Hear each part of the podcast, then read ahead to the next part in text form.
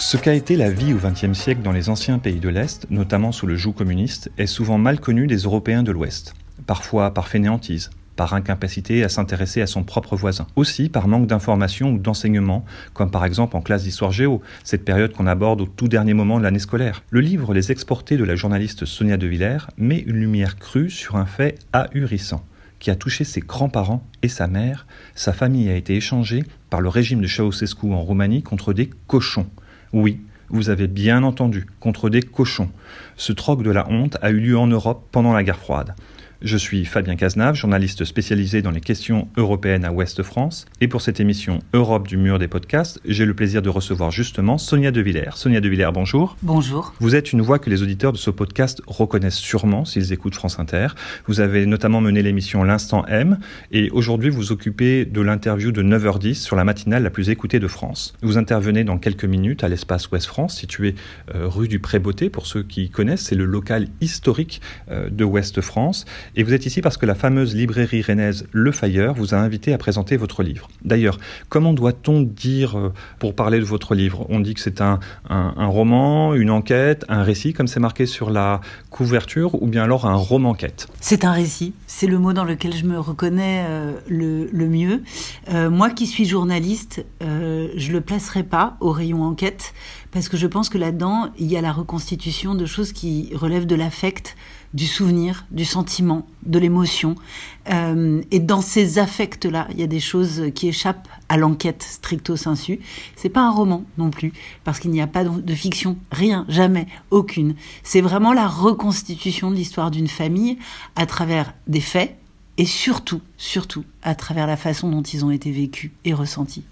Alors il y a une spécificité dans cette enquête, pour vous, cette enquête familiale, c'est que vous parlez du passé de votre grand-mère notamment que vous avez bien connue, mais en fait c'est un passé qui se passait en Roumanie, donc en roumain, alors que vous ne parlez pas le roumain, votre famille a en quelque sorte effacé cette partie de l'histoire, ça a un côté extraordinaire. Non, je pense que, et c'est ce que je découvre justement, c'est-à-dire que je pensais que cette histoire était très particulière, très singulaire, très isolée, et qu'à ce titre elle intéresserait peu de gens. Et en réalité, je me rends compte qu'il y a des centaines et des centaines de lecteurs qui viennent me voir dans les salons du livre et en librairie, et chez qui ça résonne de manière complètement universelle. Pourquoi ? Parce que dans leur famille, à eux, il y a eu un exil, il y a eu un déracinement, il y a eu un arrachement à sa terre natale.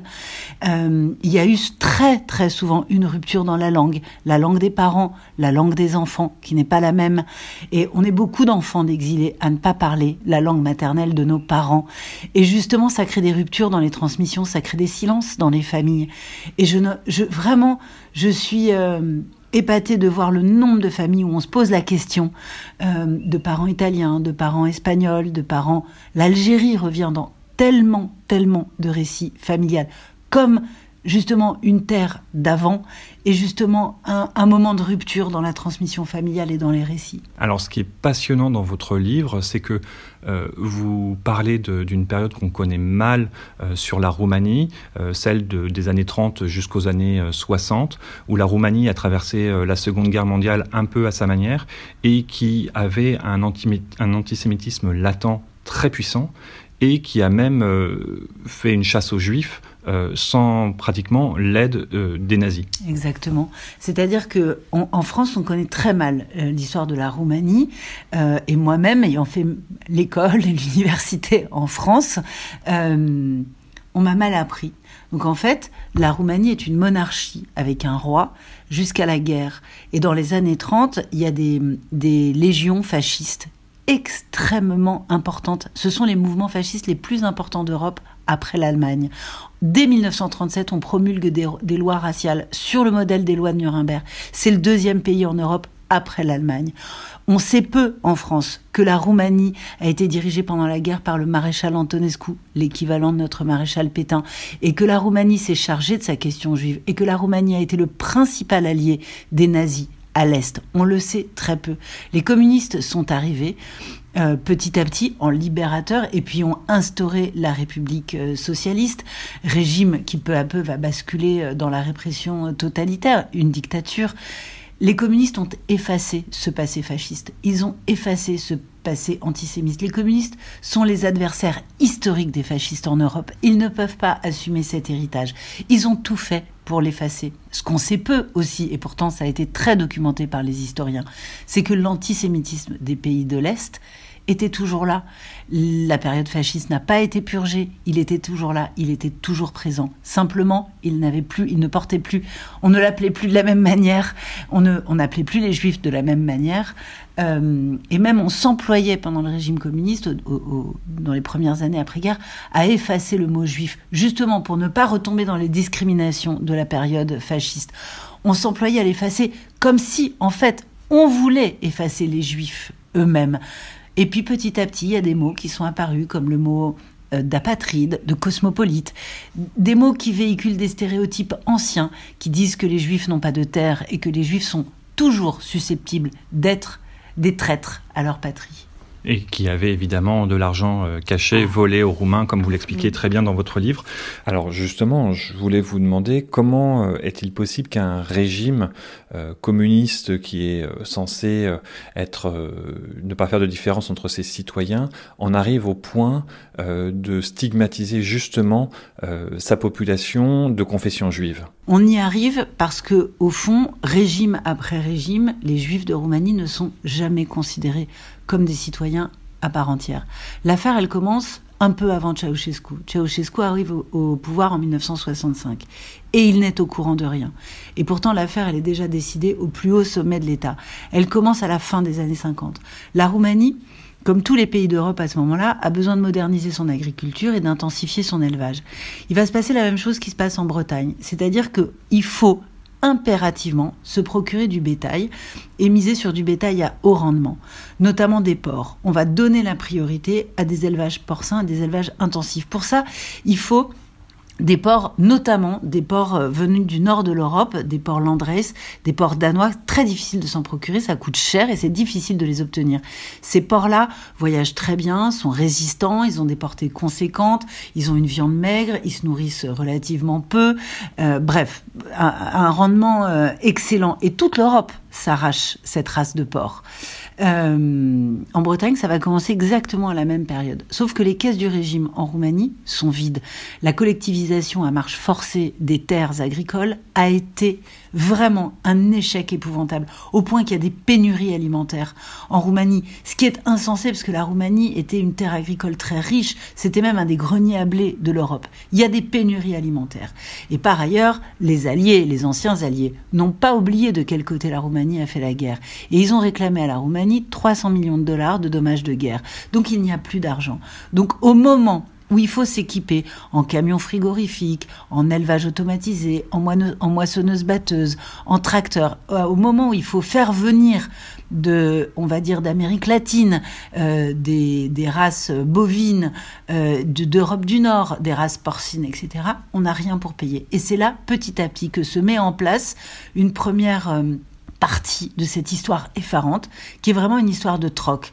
C'est-à-dire, en réalité, il y a beaucoup de citoyens roumains qui veulent partir, qui veulent fuir cette prison à ciel ouvert qu'est le régime communiste roumain, avec tout ce qu'il peut y avoir de surveillance, de paranoïa, de délation, de propagande, de privation.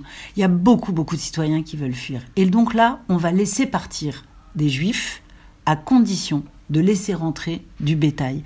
Et au départ, ça va être des négociations tête par tête, famille par famille. Il reste de ça beaucoup de traces. Il reste 20 000 pages d'archives. Ce sont des registres du commerce, ce sont des inventaires, ce sont des listes de juifs à qui on a donné un visa pour le départ, à condition, après négociation, on les a marchandés. On leur a donné un équivalent bétail contre des cheptels de cochons. Cette histoire est totalement effarante. Quand Ceausescu arrive au pouvoir, il découvre cette affaire, il pique une colère, mais vraiment une colère mémorable, en disant si jamais ça se sait sur la scène internationale, c'est une catastrophe pour l'image du pays. Donc il va faire cesser cette filière. Et puis au bout de 2 ans, il va la remettre en place. Et c'est Ceausescu qui va l'intensifier. Réellement. Et là, ça va avoir lieu à grande échelle. Et petit à petit, les Juifs de Roumanie ne seront plus échangés contre des cochons, des veaux, des vaches, des moutons et des poulets à foison. Ils vont être vendus, contre des dollars, sonnant et trébuchant. Et Ceausescu va faire rentrer énormément d'argent grâce à ce trafic d'êtres humains qui a donc lieu au cœur de l'Europe dans les années 60, au cœur de l'Europe dans les années 60. C'est ça qui est complètement édifiant. Et c'est difficile de statuer sur ce vaste trafic, sur ce vaste commerce.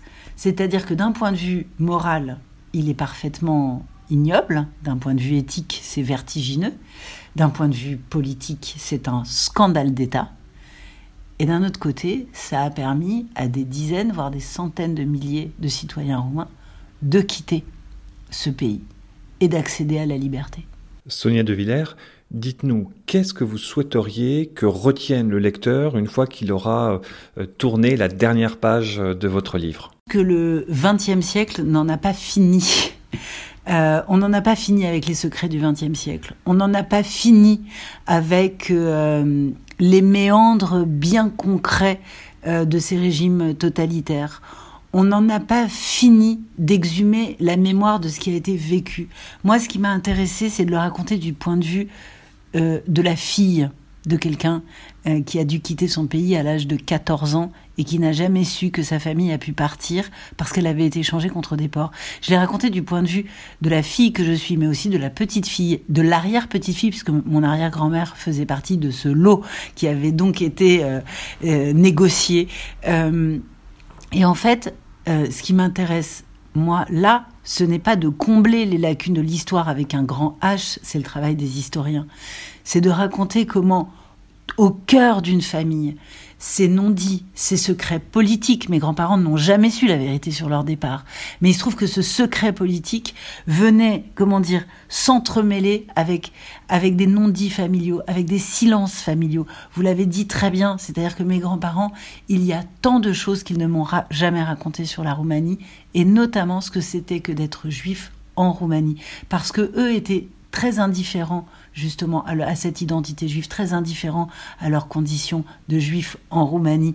Ils ont voulu s'en débarrasser, ils ont voulu regarder devant, ils ont voulu croire qu'un monde nouveau allait être rebâti après la Seconde Guerre mondiale, et ils ont été rattrapés par l'antisémitisme profond de ce régime et de ce pays. Merci Sonia Devillers, c'est la fin de notre émission Europe. J'espère qu'elle vous aura donné envie de vous procurer ce formidable livre Les Exportés, publié aux éditions Flammarion. Merci encore à la librairie Le Fayeur de nous avoir permis cette rencontre. Je vous dis à bientôt pour une prochaine émission.